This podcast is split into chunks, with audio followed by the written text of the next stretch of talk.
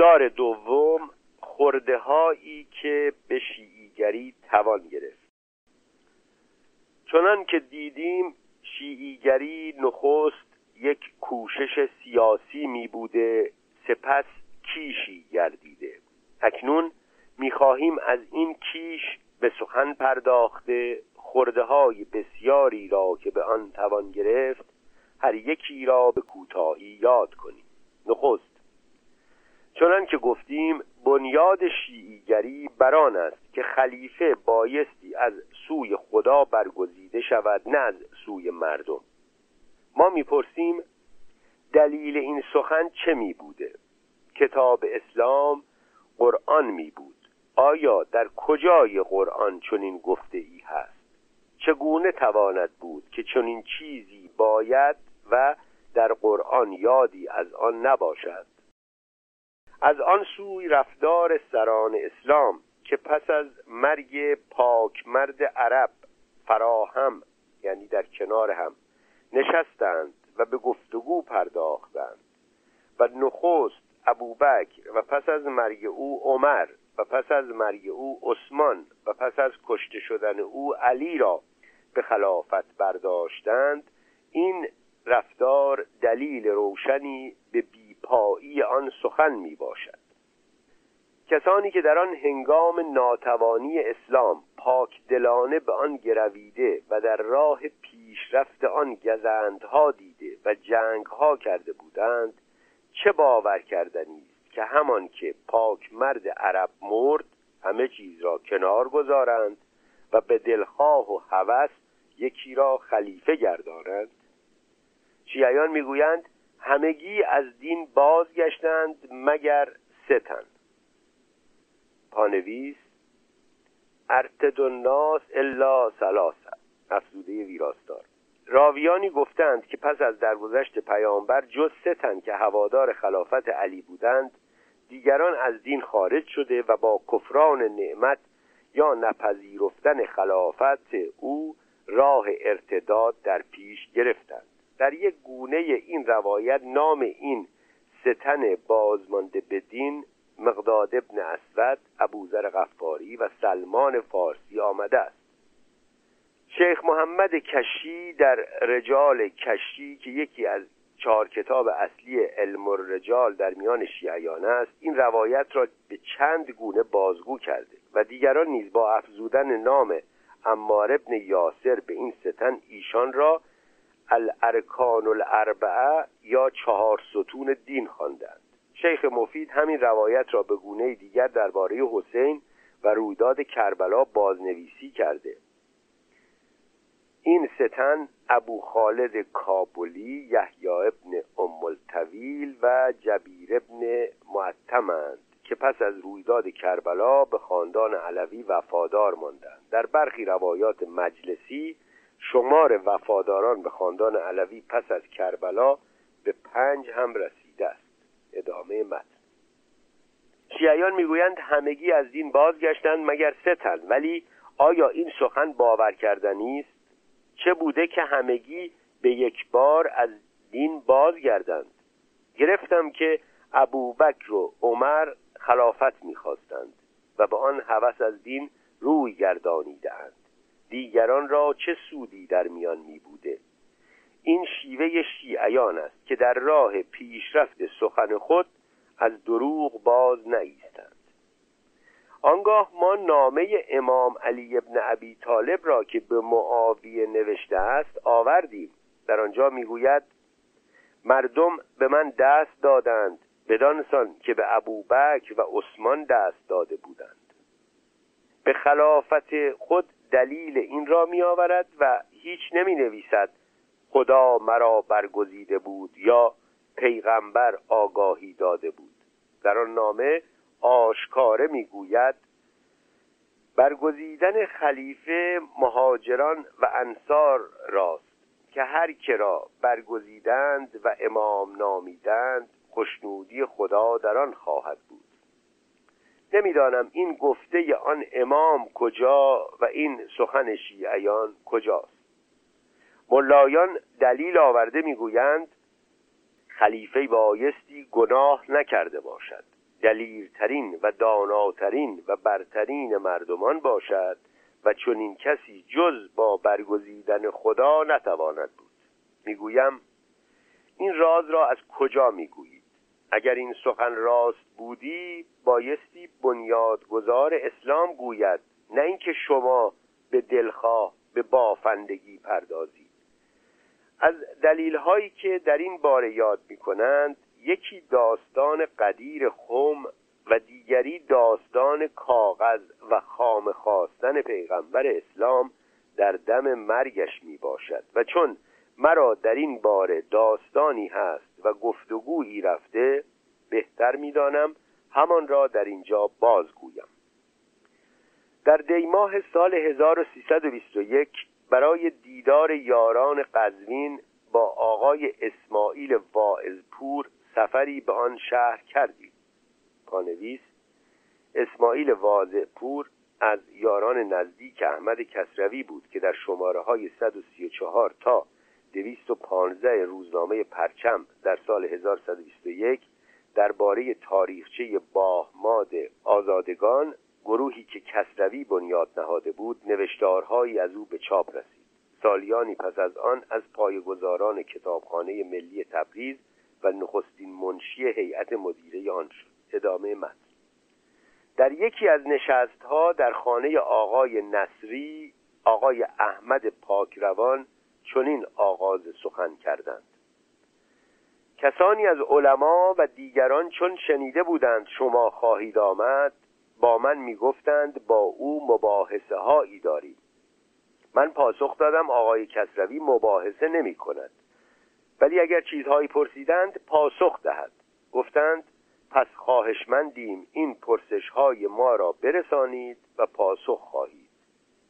ایشان که از سنی‌ها هواداری می‌کنند آیا به داستان قدیر خم چه پاسخ می‌دهند؟ در آن روز پیغمبر علی را به خلافت برگزیده گفت: من کنت مولاه فهذا علی مولاه. همچنین به داستان خامه و کاغذ خواستن پیغمبر و جلوگیری کردن عمر چه میگویند؟ پیغمبر در بستر مرگ خواست امام علی ابن ابی طالب را به خلافت برگزیند که جایی برای کشاکش دیگران باز نماند. این بود گفت. اینجا گفته به عربی آمده، در پانویس برگردان کسروی در زیرنویس چنین است: خامه و کاغذی بیاورید تا بگویم و بنویسید تا در آینده گمراه نشوید و نگفتنی برایتان بنویسم. آنچه را که کسروی در اینجا به آن پرداخته به حدیث قرطاس مشهور است که یگانه راوی دست اول آن عبدالله ابن عباس در هنگام درگذشت پیامبر 10 یا 13 سال بیش نمی داشته که گفته او را هم ابی عیاش از زبان سلیم ابن قیس بازگو کرده و دیگر راویان آن را بازنویسی کردند. گرفتاری این افسانه در این است که پیامبر اسلام در همه دوران زندگیش به امی بودن یا بیسوادی شناخته شده و در آیه 48 سوره عنکبوت قرآن نیز آمده است که و پیش از آن نتوانستی کتابی را بخوانی و خطی را بنویسی وگرنه ابطالگران از کار قرآن به شک در می شدند. در آیه 158 سوره اعراف آمده است که به پروردگار و پیامبر او که امی است ایمان آورید. با این حال افسانه سازی به نام محمد ابن ابراهیم کاتب نعمانی در کتاب الغیبه که کهن‌ترین نوشته درباره امام زمان است، از علی ابن ابی طالب چنین بازگو کرده که او به درخواست پیامبر کتف گوسفندی برای پیامبر آورده و او در بستر مرگ بر آن کتف می نویسد که علی جانشین من و حسن و حسین و 9 تن از فرزندان حسین امامان شما خواهند بود. ناگفته پیداست که کسی این کتب مقدس را ندیده و نیافته. ادامه متن. عمر چون داستان را فهمید نگذاشت و چنین گفت: ان الرجل لهیجر حسبا کتاب الله.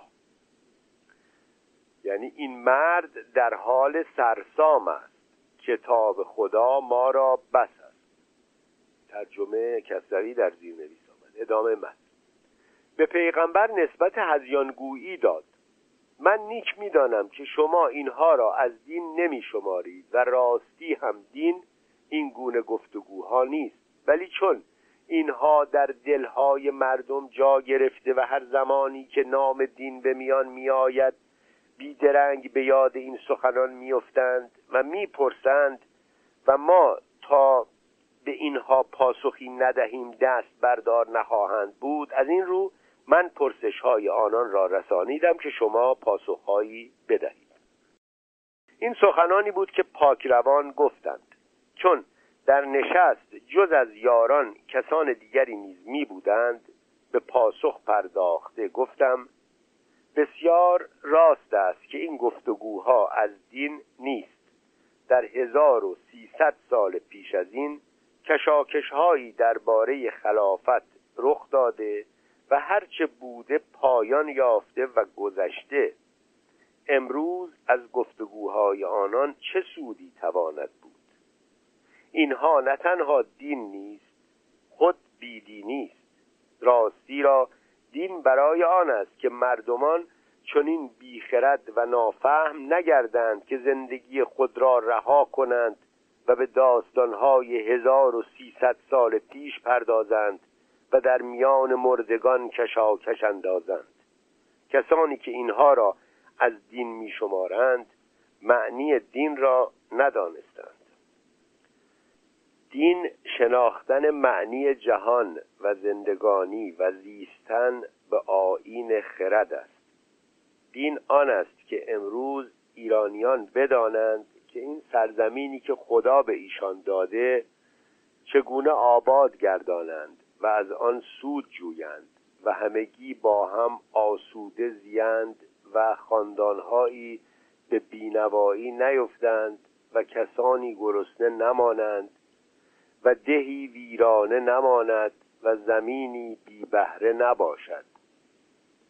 دین آن است که امروز توانگران ایران سرمایه‌های خود را در راه کشیدن جوی‌ها و پدید آوردن چشمه‌ها و آباد گردانیدن دیه‌ها به کار اندازند که هم این ویرانی‌ها از میان برخیزد و هم هزاران و صد هزاران خاندان‌های گرسنه و بینوا از بدبختی رها گردند. دین این است. از این است که خدا خشنود خواهد بود. گفتگو از کشاکش علی و ابوبکر چیست که خدا آن را خوش دارد و به کسی به این نام مزدی دهد؟ اینها را میگویم تا این آقایان نیز بدانند و معنی درست دین را دریابند. از آن سوی این نیز راست است که این سخنان در دلهای ایرانیان جا گرفته و ما تا در پیرامون آنها سخن نرانیم از دلهاشان بیرون نخواهند کرد. این است من نیز به پرسش‌های آنها پاسخ می‌گویم. اما داستان قدیر خم. بسیار شگفت است که ملایان معنی این جمله را نمی‌دانند، مگر آنان کتاب‌های فقه را نمی‌خوانند که ولا خود یک بابی از باب‌های فقه میباشد.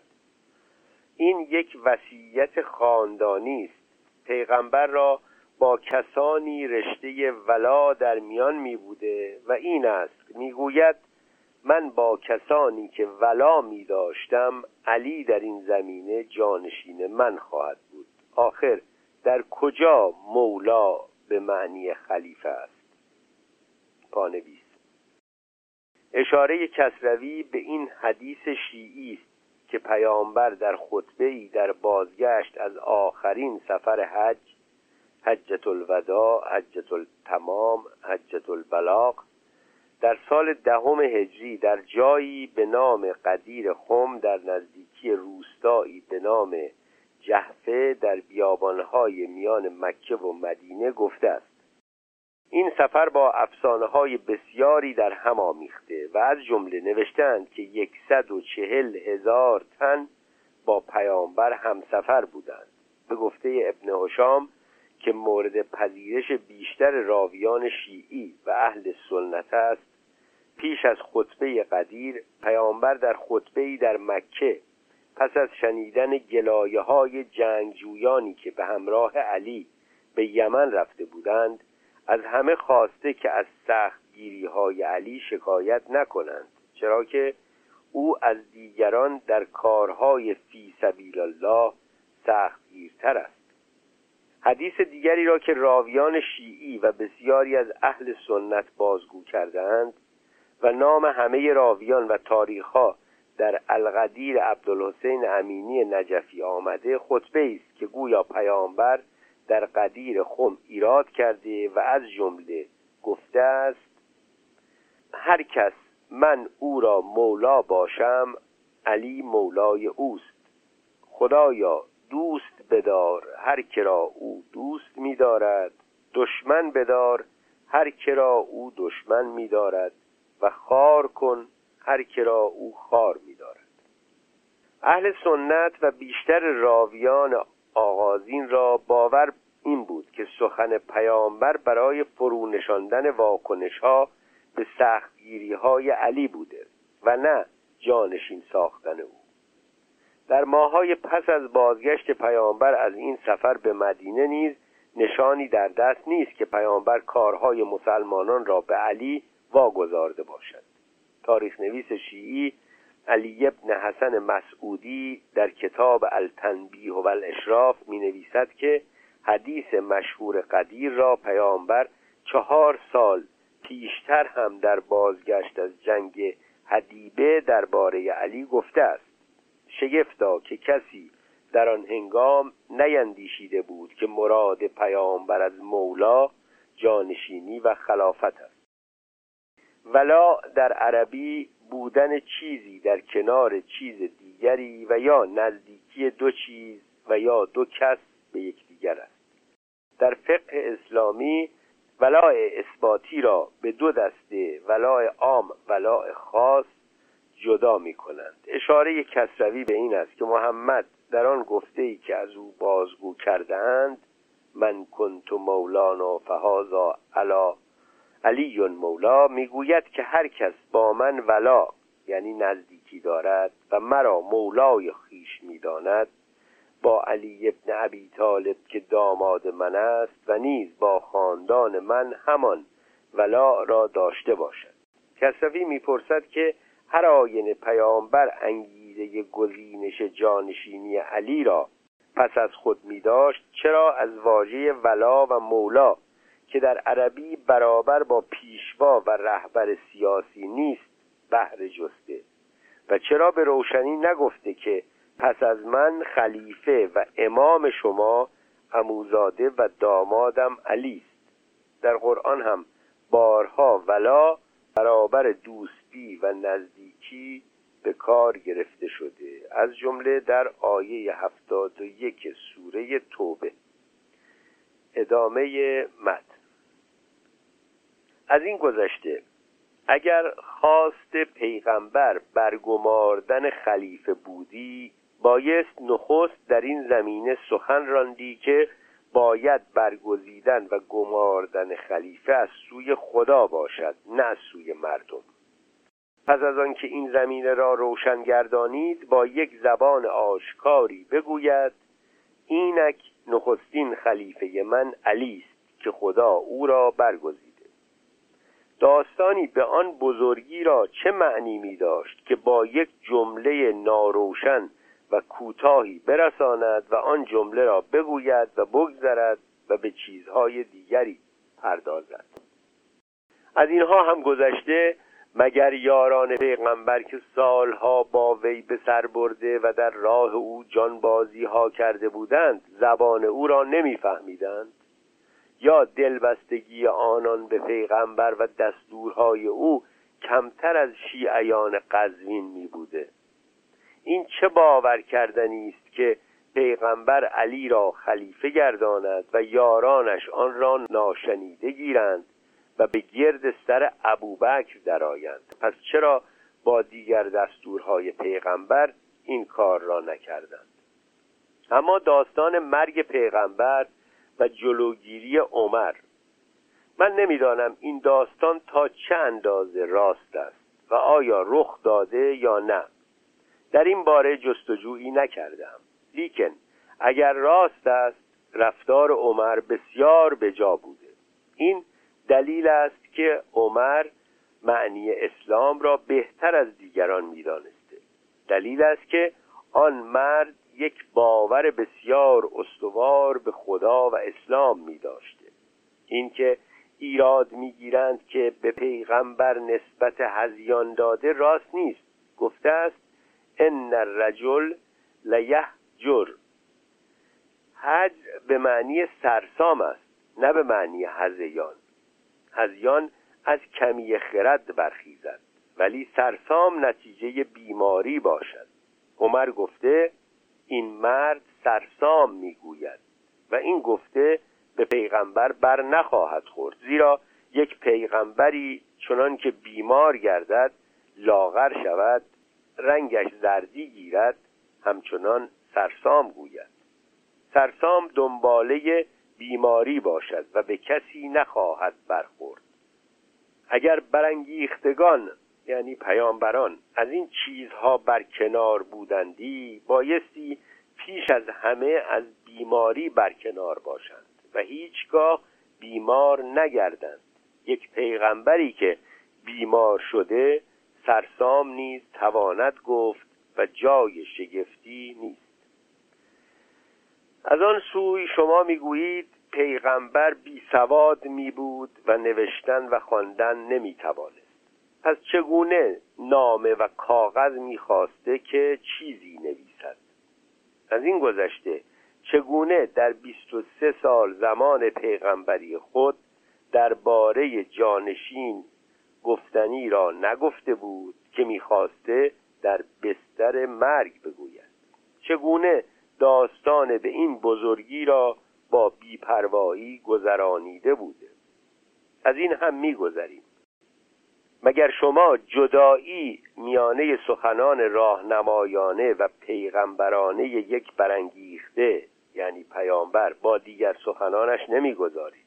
مگر پیغمبر اسلام هر چه گفتی و هر زمان که گفتی فره یا وحی بودی؟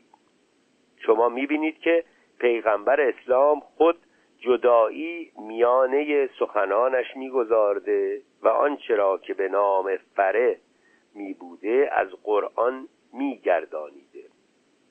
در این باره نیز اگر سخنی از راه فره داشتی بایست از قرآن باشد، نه آنکه در بستر مرگ یک سخنانی گوید.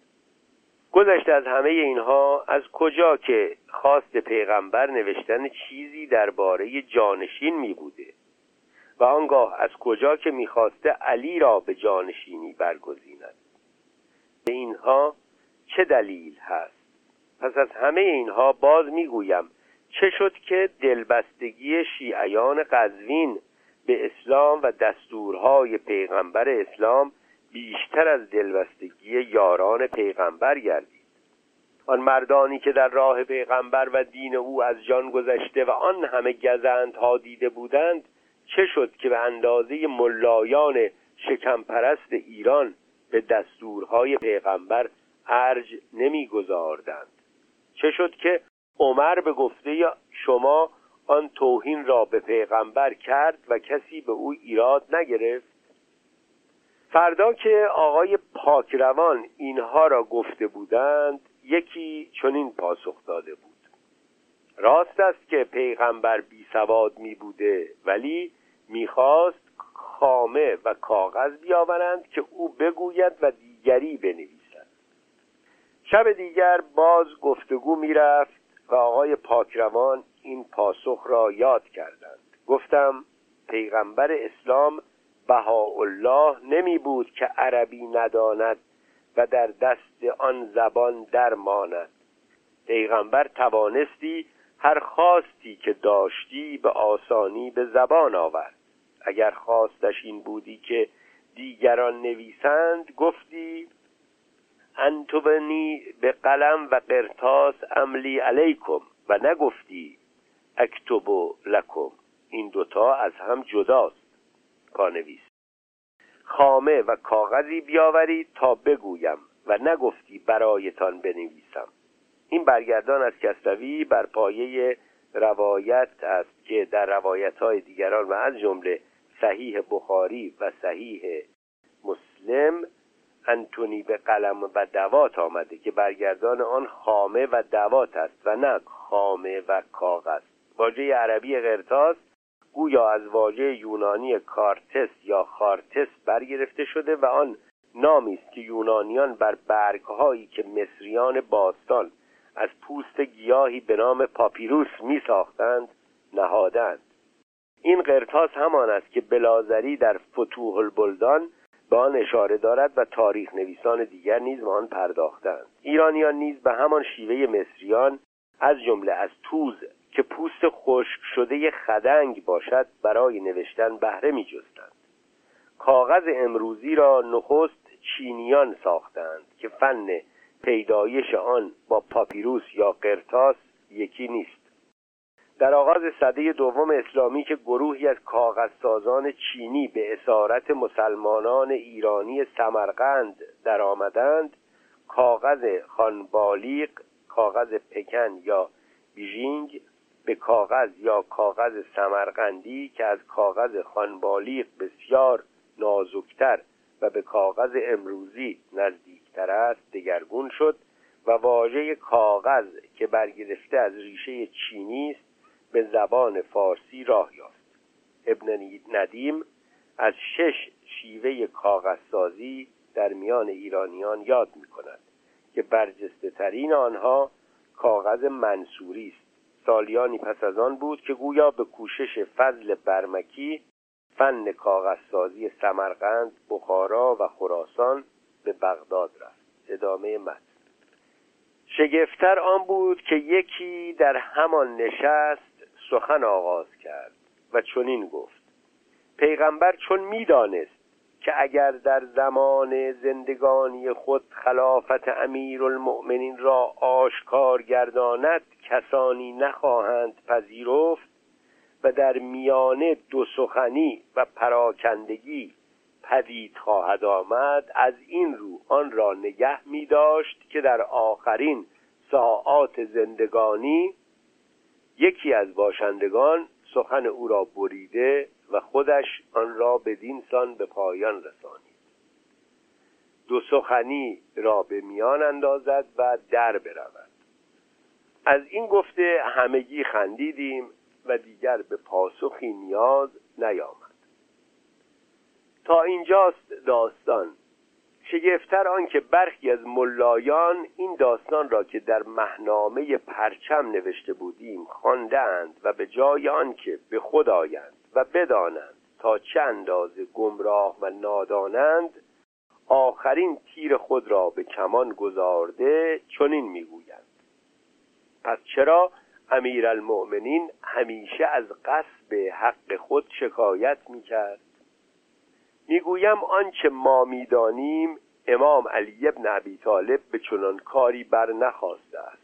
این توانت بود که او خود را شاینده تر از ابوبکر و عمر می‌دانسته و در دل خود گلمند می‌بوده و خطبه شقشقیه نیز اگر از آن امام بوده بیش از این اندازه را نمی‌رساند. پانویس: بسیاری از پژوهشگران و تاریخ نگاران را باور این است که خطبه شقشقیه را سید رضی، شریف رضی در نیمه دوم سده 4 هجری نوشته و آن را به علی ابن ابی طالب منتسب کرده است. افزون بر این که سید رضی نخستین کسی است که این خطبه را در نهج البلاغه گنجانده، خودستایی هایی که در این خطابه از زبان علی آمده از سوی کسی که در آن هنگام 4 خلیفه می بوده به دور از خرد است. سیلها از من فرو می ریزند و پرنده به بلندای من نمی رسد. هر آینه هم که آن 8 سندی را که علامه امینی در کتاب القدیر درباره کهن‌تر بودن این خطبه از دوران سید رضی آورده بپذیریم و باور کنیم که این خطبه از علی است، باز هم این خطبه گواهی است بر این که علی ابن ابی طالب سه خلیفه پیش از خویش را پذیرفته و از شکیبایی خویش سخن گفته است.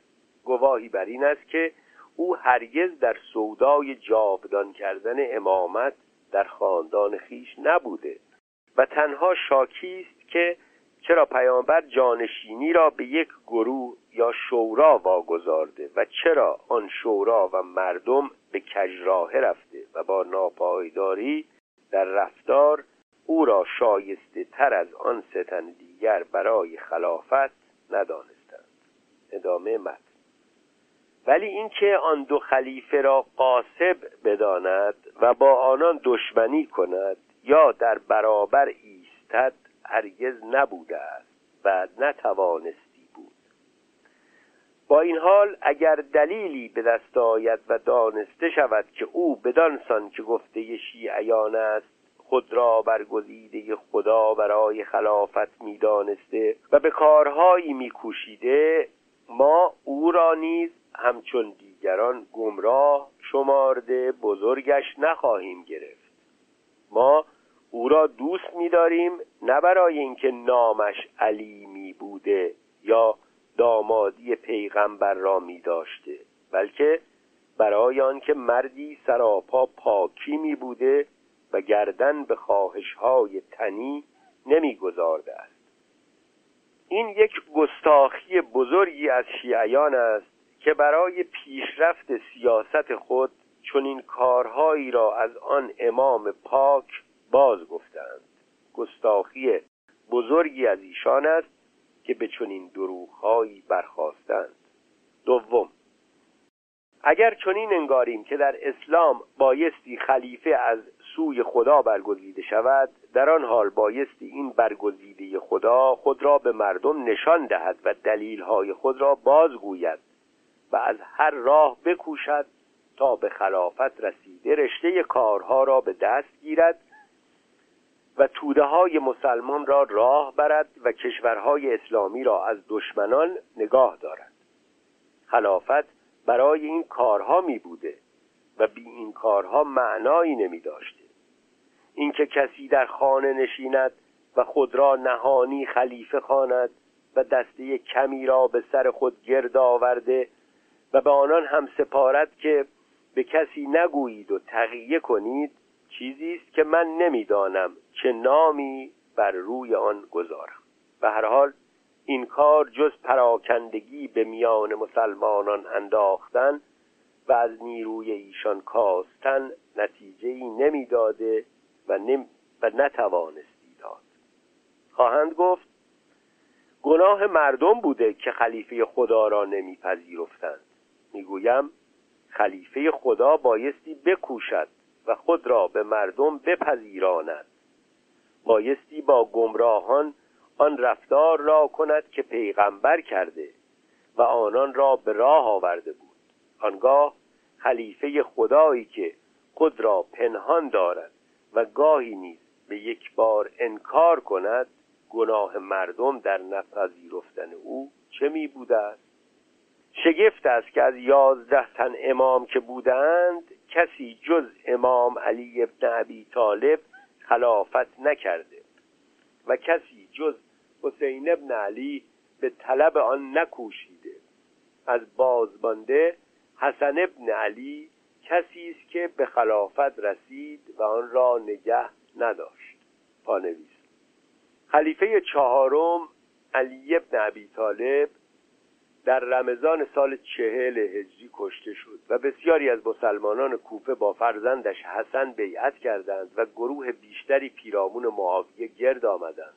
راویان بسیاری نوشتند که سپاه بزرگی به پشتیبانی از حسن ابن علی گرد آمد. برخی شمار سپاهیان را از 12 تا 40 هزار نوشتند.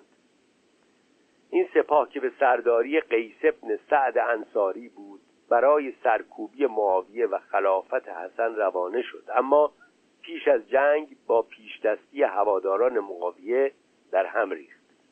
پس در ذیقعده همان سال و یا به گفته چند تن از فقیهان پژوهشگر پس از 5 ماه و نیم خلافت، حسن ابن علی با معاویه پیمان صلح بست و خلافت او را به رسمیت شناخت و به مدینه رفت. برخی را داوری این است که امام این پیمان صلح و بیعت را بنا بر مصلحت اسلام و جلوگیری از کشته شدن همه شیعیان به دست معاویه بست. شیخ صدوق که جای گفتگو درباره وفاداریش به شیعیگری نیست و خود از راویان و فقیهان برجسته شیعی به شمار می آید، در کتاب علل شرایع از ابو سلیمان زید بن وهب جهنی بازگو می کند که امام حسن از بیم جان با معاویه پیمان بست و خلافت او را پذیرفت. سوگند به خدا که هر آینه از معاویه پیمانی بگیرم که خونم را حفظ کند و خانواده‌ام را ایمن کند، بهتر از کشته شدنم می باشد.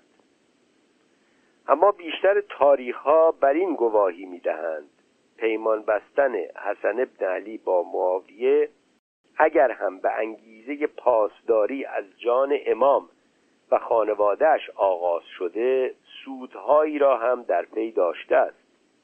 در آن پیمان معاویه پذیرفت که از علی به زشتی یاد نکند و بنی هاشم را در پیشکش‌ها و غنایم بر خاندان خویش برتر داند و سالیانه 1 یا 2 میلیون درهم از خراج دارابگرد فارس برای حسن و برادرش حسین بفرستد و بیت المال کوفه که 5 میلیون درهم اندوخته داشت به معاویه داده نشود. بگذاریم که جلوگیری باشندگان بصره از رسیدن این خراج به فرزندان علی یکی از انگیزه های شورش و درگیری های آتی میان علویان بنی هاشم با بنی امیه شد. ادامه متن. علی ابن حسین امام زین العابدین چندان گوشگیر و آسایشخواه و چندان گریزان از این کار می بود که چون در سال 63 هجری مردم مدینه به یزید شوریدند، او خود را کنار کشیده از شهر بیرون رفت و به یزید نامه نوشته از همدستی با مردم بیزاری جست. سپس چون یزید مرد و کسان بسیاری در راه خلافت می‌کوشیدند، او نه تنها نکوشید، مختار که در کوفه به کوشش برخاسته بود، چون فرستاده به نزد وی فرستاد و پرگ یعنی اجازه پروانه خواست که مردم را به خلافت او بخواند، نپذیرفت و مختار ناچار شد مردم را به محمد حنفیه خواند. شورش مختار ثقفی یکی از بزرگترین شورش‌های آغازین علویان در عراق بود. مختار پس از پیروزی بر کوفه به کشتار مخالفان پرداخت. دست و پای بسیاری از هواداران عبدالله ابن زبیر را برید و بیش از 3000 تن را به خونخواهی حسین کشت که شمر ابن زلجوش و عمر ابن سعد از شمار ایشان بودند. او هر کسی را که از گوشت شتر قربانی شده امام حسین خورده بود کشت. دستور داد که نخست انگشتان سنان ابن انس را که سر حسین را بر نیزه کرده بود بریدند و پس از بریدن دست و پایش او را زنده در روغن افکندند و جوشاندند. با اینکه سر بریده ابن زیاد و عمر سعد را برای امام زین العابدین امام 4 شیعی جعفری فرستاد تا وفاداری خویش را به او بنمایاند و مردم را به او فراخواند، امام با او همگام نشد و از شورش او پشتیبانی نکرد. پس مختار مردم را به پشتیبانی از محمد حنفیه خواند و وی را امام و خلیفه دانست. از محمد الباقر من جز گوشه‌نشینی سراغ نمی‌دارم. جعفر الصادق را گفتم که خلافت را می‌خواست ولی به هیچ کوششی در آن کار بر نخواسته، از ترس جان به یک بار آن را نهان می‌داشت. پسر او موسی الکاظم گذشته از آن که همچون پدرش آرزوی خلافت را بسیار نهان می‌داشت، دستگیر هم شد و 27 سال در زندان به سر برد. پسر او علی الرضا را مأمون ولیعهد گردانید و با این حال به خلافت دررسید. دیگران جز خانه نشینی و خوشگذرانی کاری نداشتند. آیا این است معنی برگزیده شدن برای خلافت؟ سوم، این گفته ها که خدا ما را از آب و گل والاتری آفریده یا خدا جهان را به پاس هستی ما پدید آورده یا کارهای شما هر روز به ما نشان داده شود و مانندهای اینها که در کتابهای شیعی فراوان است، آیا چه دلیلی همراه داشته؟ کسی که به چنین سخنانی برمیخواسته آیا نبایستی دلیل یاد کند؟ آیا به چنین دعوی‌های بی دلیل برخاستن راه لافگویی را بر روی فریبکاران و هوسبازان باز کردن نمی بوده؟ مثلا بهاءالله که دعوی خدایی کرده، آیا نتوان گفت که مایه گستاخیش این گونه سخنان می بوده؟ از آن سوی آیا آن امامان چه جدایی با مردم می داشتند؟ آیا نه آن است که هر یکی همچون دیگران ناخواهان به این جهان آمده و ناخواهان می رفته و همچون دیگران خورده و خوابیده و بیمار گردیده و آسیب دیده و هیچ گونه برتری در میان نبوده؟ و با این حال آن گزافه ها سرودن چه معنایی داشته؟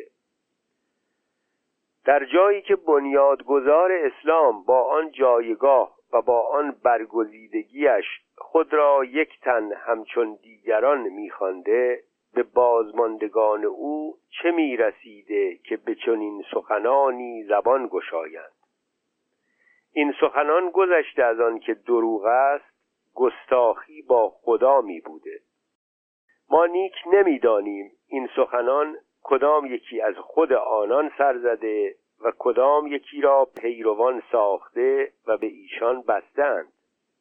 به هر حال چنین دعوی‌هایی را جز بیدینی و خدا ناشناسی نتوانیم شمرد.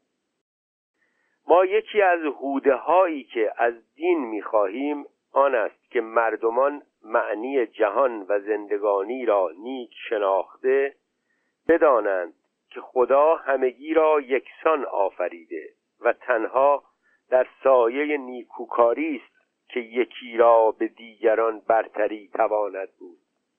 یکی از هوده‌هایی که می‌خواهیم آن است که کسی به چنین لاف‌های ناسزا نتواند برخاست و مردمان به چنان گزافه‌هایی نتوانند گروید.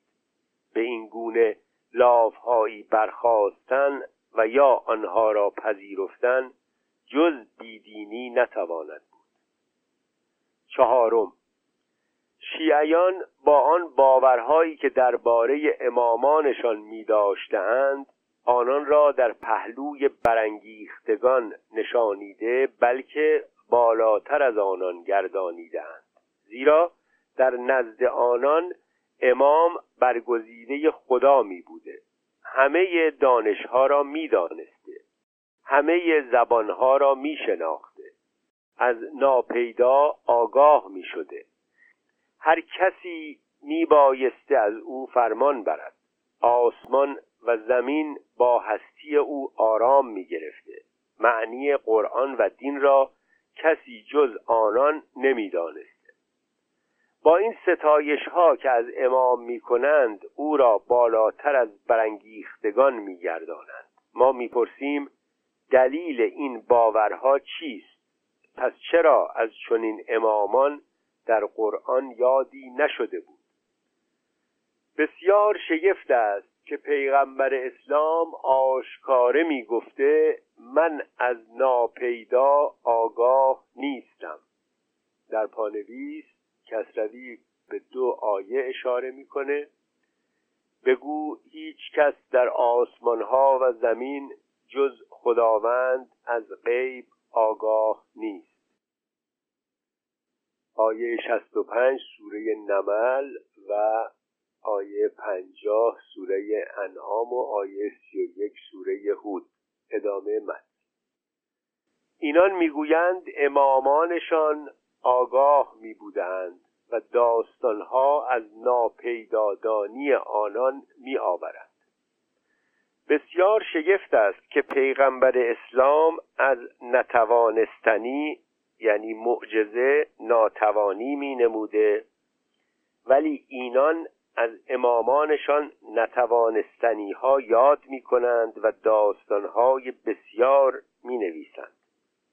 پانویس زیرنویس کسروی در قرآن در یک جا آیه های 90 تا 92 سوره الاسراء چند نتوانستنی می‌خواهند. مردم می‌گفتند یا از زمین چشمه‌ای بشکاف و یا باغی پدید آور که خرماستان و انگورستان باشد و چشمه‌ها از میان آن بگذرد، یا تو را خانه‌ای از زر باشد، یا به آسمان بالا برو، یا کتابی از آسمان فرود آور، یا آسمان را بر سر ما بریز، یا خدا و فرشتگان را به جلو ما بیاور. در پاسخشان در همان سوره آیه 93 میگوید آیا من جز یک تن آدمیم که خدا به سوی شما فرستاده؟ در جای دیگر آیه 59 سوره الاسراء میگوید از این رو نشانه‌های نتوانستنی نمی‌فرستیم که در گذشتگان فرستادیم و دروغش دانستند. در جای دیگر آیه 50 سوره عنکبوت میگوید گفتند پس چرا نشانی نتوانستنی به او داده نمی‌شود؟ به آنها بگو که نشانه‌ها در نزد خداست و من پیامبر جز یک ترساننده نمی باشم. افزوده ویراستار.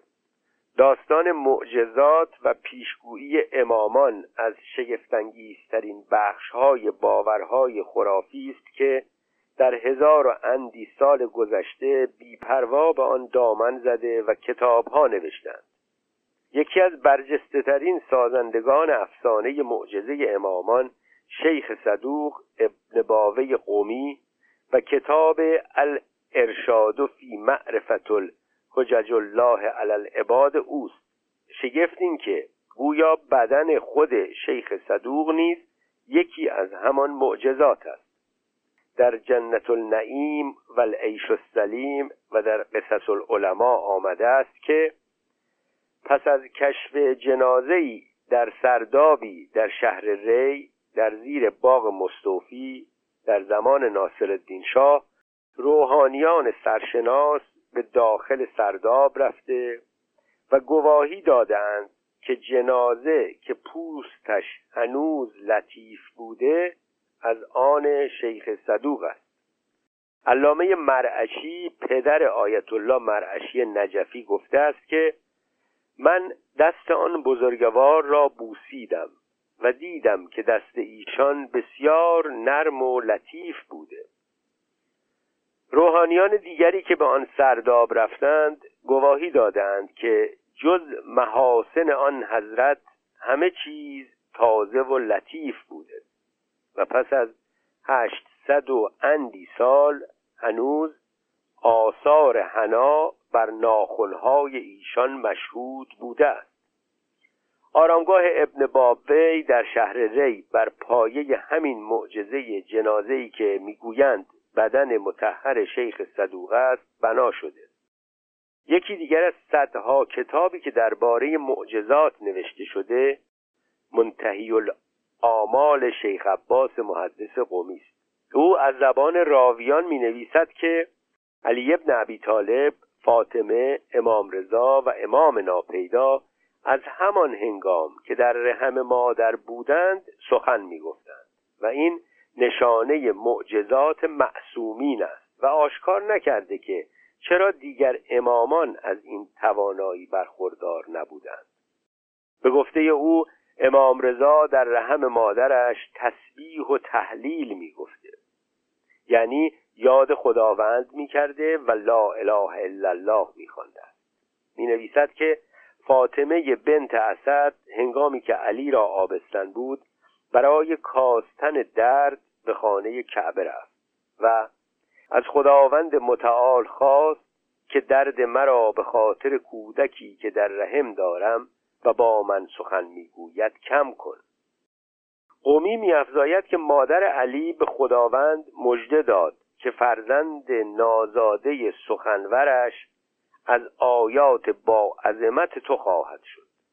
گذشته از این که افسانه سازی معجزه معصومین کفرآمیز است، باید پذیرفت که فاطمه بنت اسد پیش از پیامبر مسلمان و باورمند به خدای یگانه بوده و 32 سال پیش از چیرگی مسلمانان بر مکه میدانسته که کعبه که تا پیش از گشوده شدنش به دست پیامبر جایگاه بت‌های سنگین بوده، روزی ستایشگاه مسلمانان جهان خواهد شد.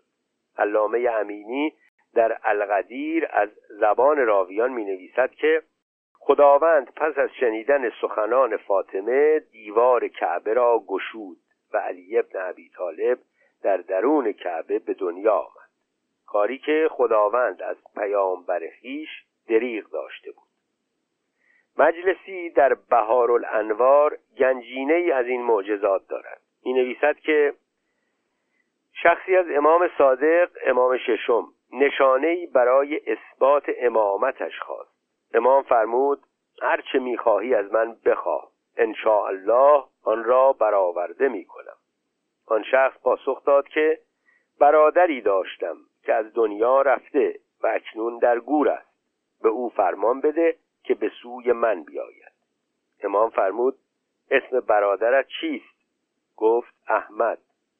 امام کنار قبر او رفت و فرمود: ای احمد، به اذن خدا و به اذن جعفر ابن محمد، یعنی خودم، برخیز. آن شخص میگوید که سوگند به خدا برادرم زنده شد و از قبر درآمد.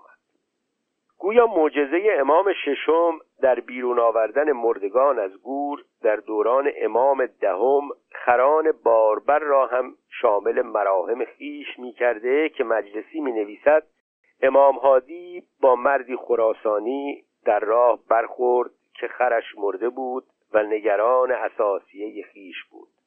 با پای راست خود به الاغ مرده ضربه‌ای زد و فرمود: قم باذن الله، به فرمان پروردگار برخیز. پس از این جمله امام الاغ مرده حرکتی کرد و سر پا ایستاد. مرد خراسانی بار و بنه‌اش را روی الاغ گذاشت و رفت. از داوود ابن قاسم جعفری بازگو می کند که 1 سال پیش از سفر حج برای ودا با امام هادی علیه السلام وارد شهر سامرا شدم. امام مرا تا بیرون شهر بدرقه کرد.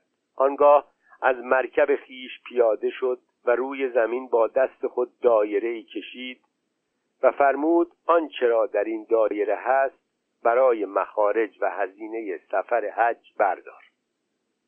همین که دست بر خاک گذاشتم، شمشی به وزن 200 مثقال از طلا به دستم آمد. مجلسی می نویسد که امامان به همه زبانهای جهان سخن می گفتند و از امام هفتم بازگو می کند که امام کسی است که سخن هیچ فردی بر او پوشیده نیست.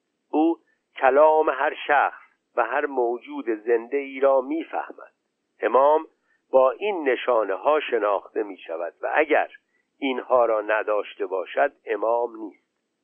پس کاری را که پیامبر نمی توانسته بکند و آشنایی او تنها با زبان عربی بوده، امامان می کرده و با مرغ و ماهی و مردگان هم سخن می گفتند. راوی دیگری می نویسد: فاطمه دختر پیامبر پس از مرگش دستهای خونین خیش را از کفن بیرون آورده و فرزند 8 ساله‌اش حسن را در آغوش کشیده. به این هم نمی پردازند که اگر عمر فاطمه را 6 ماه پیش از مرگش زخمی کرده، چرا هنوز دستهایش خونالود بوده و چرا پس از غسل آن خونهای 6 ماهه را پاک نکردند؟ و چرا پس از تماس جنازه غسل داده شده و در کفن رفته با انسانی دیگر غسل دیگری بر آن جنازه واجب نشده؟ و چرا کسانی که شاهد این رویداد باور نکردنی بودند دخت پیامبر را که با بیرون آوردن دستایش از کفن نشانه‌ای از زندگی و احساس بروز داده به جای فرو بردن به زیر خاک به نزد پزشکی نبردند تا گواهی دهد که نه، دخت پیامبر به راستی مرده است؟ این داستان سرایی ها و معجزه آفرینی ها از زشت ترین رفتار راویان و فقیهان شیعی است که جز برای فریب دادن و گریاندن مردم ساده دل و گرم کردن دکان اهل منبر و افزایش سهم امام انگیزه دیگری برای آنها نمیتوان یافت. ادامه مطلب. شگفت‌تر از همه آن که در سالهای آخر که دانش‌های اروپایی در شرق شناخته گردید، کسانی از ملایان چنین می‌گویند که امامانشان همه آنها را می‌دانستند و این دانش‌ها در حدیث‌ها هست. برخی از آنان جمله‌هایی را از این حدیث و آن حدیث گرفته و آغاز و انجامش را انداخته و با زور معنی‌هایی در می‌آورند و آنها را به رخ دانشمندان می‌کشند و من نمی‌دانم با این کار ایشان چه نامی دهم. پانویس: امام محمد غزالی گفته ای را از عبدالله ابن مسعود که از صحابه پیامبر است بازگو کرده که اگر کسی بخواهد به علوم اولین و آخرین دست یابد باید در قرآن تدبر کند. به داوری غزالی در جواهر القرآن و درر، گوهرهای قرآن و مرواریدهای آن، علوم اصولش از قرآن است و در قرآن مجامع علوم اولین و آخرین، پیشینیان و آیندگان یافت می شود. بسیاری از اندیشمندان مسلمان با چنین داوری همسویی نمی داشته و بر این باور بودند که قرآن تنها یک کتاب آسمانی برای راهنمایی انسان است و نه در برگیرنده دانشها. در برابر ایشان گروه گسترده‌ای از فقیهان و در صده‌های نزدیکتر بسیاری از منبری‌ها برای برانگیختن مردم و نیز دشمنی با دانش‌های نو بران شدند که قرآن دارای آیات علمی است و به همه دانش‌ها در آنها پرداخته شده است و گواه ایشان بخشی از 2 آیه قرآن است که ما در این کتاب چیزی را فروگذار نکرده ایم. سوره انعام آیه 38: و این کتاب را بر تو نازل کردیم تا همه چیز را آشکار سازد. سوره النحل آیه 89. واژه ذره در آیه 61 سوره یونس را هم بر این گواه گرفتند که قرآن درباره اتم داوری کرده است. خواننده برای آگاهی بیشتر از این کوشش در قرآنی ساختن علوم و یا علمی ساختن قرآن که اینک از منبر به دانشگاه راه یافته و علم دینی نامیده می شود، از جمله می توانند به نوشته های شادروانان مهدی بازرگان و یدالله صحابی، کتاب از علم دینی تا علم سکولار نوشته آقای دکتر مهدی گلشنی و نیز کتاب پژوهشی در اعجاز علمی قرآن نوشته آقای دکتر محمد علی رضایی اصفهانی بنگرند. ادامه متن. در همان حدیث ها هزارها سخن درباره آسمان و زمین و ابر و باران و ستاره و زمین لرزه و دیگر مانندهای اینها از زبان امامانشان آوردند و شما چون نیک نگرید بیشتر آنها بی‌ارج‌تر از افسانه‌های پیرزنانه است.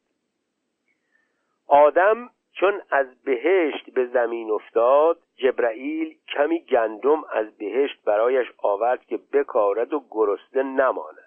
از آن گندم آنچه آدم کاشت گندم در آمد و آنچه حوا کاشت جو در آمد. اهل شام پرسیدند از جزرمد، پاسخ داد فرشته‌ای است به نام رومان گماشته شده به دریاها، چون پایش را به دریا گذارد بالا آید و چون بیرون آورد پایین رود. پرسیدم زمین بر چه چیز است؟ گفت بر ماهی. پرسیدم ماهی بر چیست؟ گفت بر آب. گفتم آب بر چیست؟ گفت بر سنگ. گفتم سنگ بر چیست؟ گفت بر شاخ گاومیش. پانویس: زیرنویس کسروی بر این افسانه ها چنین است که این حدیث ها از کتاب های ارجدار از الکافی و علل شرایع آورده شده که اشاره است به الکافی نوشته ابو جعفر محمد رازی نامآور به کلینی و علل شرایع نوشته ابو جعفر محمد ابن علی ابن بابویه قمی نامآور به شیخ صدوق. کسروی به درستی نوشته است که هر دو کتاب از کتاب‌های ارجدار روایی شیعه هستند، اگرچه این داوری کسروی که گویا این گونه روایات درباره پیدایش هستی و رویدادهای جهان همه از اندیشه‌های خرافی راویان شیعی برخاسته، داوری یکسویه و نادرستی است. بیرون رانده شدن آدم و حوا از بهشت و زندگانی ایشان در زمین ریشه در افسانه‌های یهودی دارد و از آنجا به کتاب عهد جدید و انجیل و باورهای مسیحیان در آمده و سرانجام به مسلمانان و از جمله شیعیان رسیده است و سپس راویان و فقیهان شیعی شاخ و برگهای خویش را که با فرهنگ عرب و زندگی عشیره پیوند می داشته به آن افزودند، از جمله اینکه آدم پس از رانده شدن از بهشت در نزدیکی مکه فرود آمد و حوا به کوهی در پیرامون مکه. ابن طاووس نوشته است که حضرت آدم پس از 10 روز تب کردن در روز آدینه 11 محرم درگذشت. درباره افسانه سازی های پیرامون جزرمد که ایرانیان باستان در بندهش آن را فروداهنج و براهنج می‌خواندند، کسروی فرومایه ترین اندیشه های خرافی را گواه باورهای همه شیعیان برشمرده و شوربختا به گزافه رفته. راستی این است که نگرش علمی به جزرمد در میان اندیشمندان مسلمان شیعی و اهل سنت چیره بوده و این اندیشه را که گویا فرشته‌ای در دریاست و او پایین و بالا رفتن آب را می‌سازد، نخستین بار از همان ابن عباس بازگو کردند که بسیاری از روایت‌های پرسش برانگیز شیعی هم از واگفته‌های اوست، چه بسا که آن ابن عباس در همه زندگی خیش نه دریایی دیده و نه فرودآهنج و براهنجی را آزمون کرده باشد. از این دست افسانه سرایان اگر بگذاریم، داوری‌های دانشمندانه طبیعی‌دانان برجسته مسلمان مانند ابو محشر بلخی و ابن اسحاق کندی در این باره چنان ارجدار بوده که پایه پژوهش‌های اروپاییان شده است. راستی هم این است که با همه چالشی که با گسترش خرافه و افسانه‌های تنیده در دین می‌باید داشت، باید پذیرفت که بسیاری از پیشوایان دینی مسلمان علم ستیز نبودند و علم ستیزی در میان پیشوایان مسیحی پیش از دوران روشنگری جایگاه برجسته تری می داشته است. ادامه متن.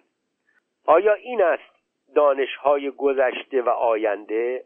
آیا شرم‌آور نیست که کسانی به این گونه سخنان بنازند و آنها را به رخ دانشمندان کشند؟ آیا شرم‌آور نیست که بگویند امامان ما این دانش‌ها را می دانستند؟ ما آشکاره می بینیم امامان هیچ یکی از آن ستایش ها را که گفته شده نمی داشتند.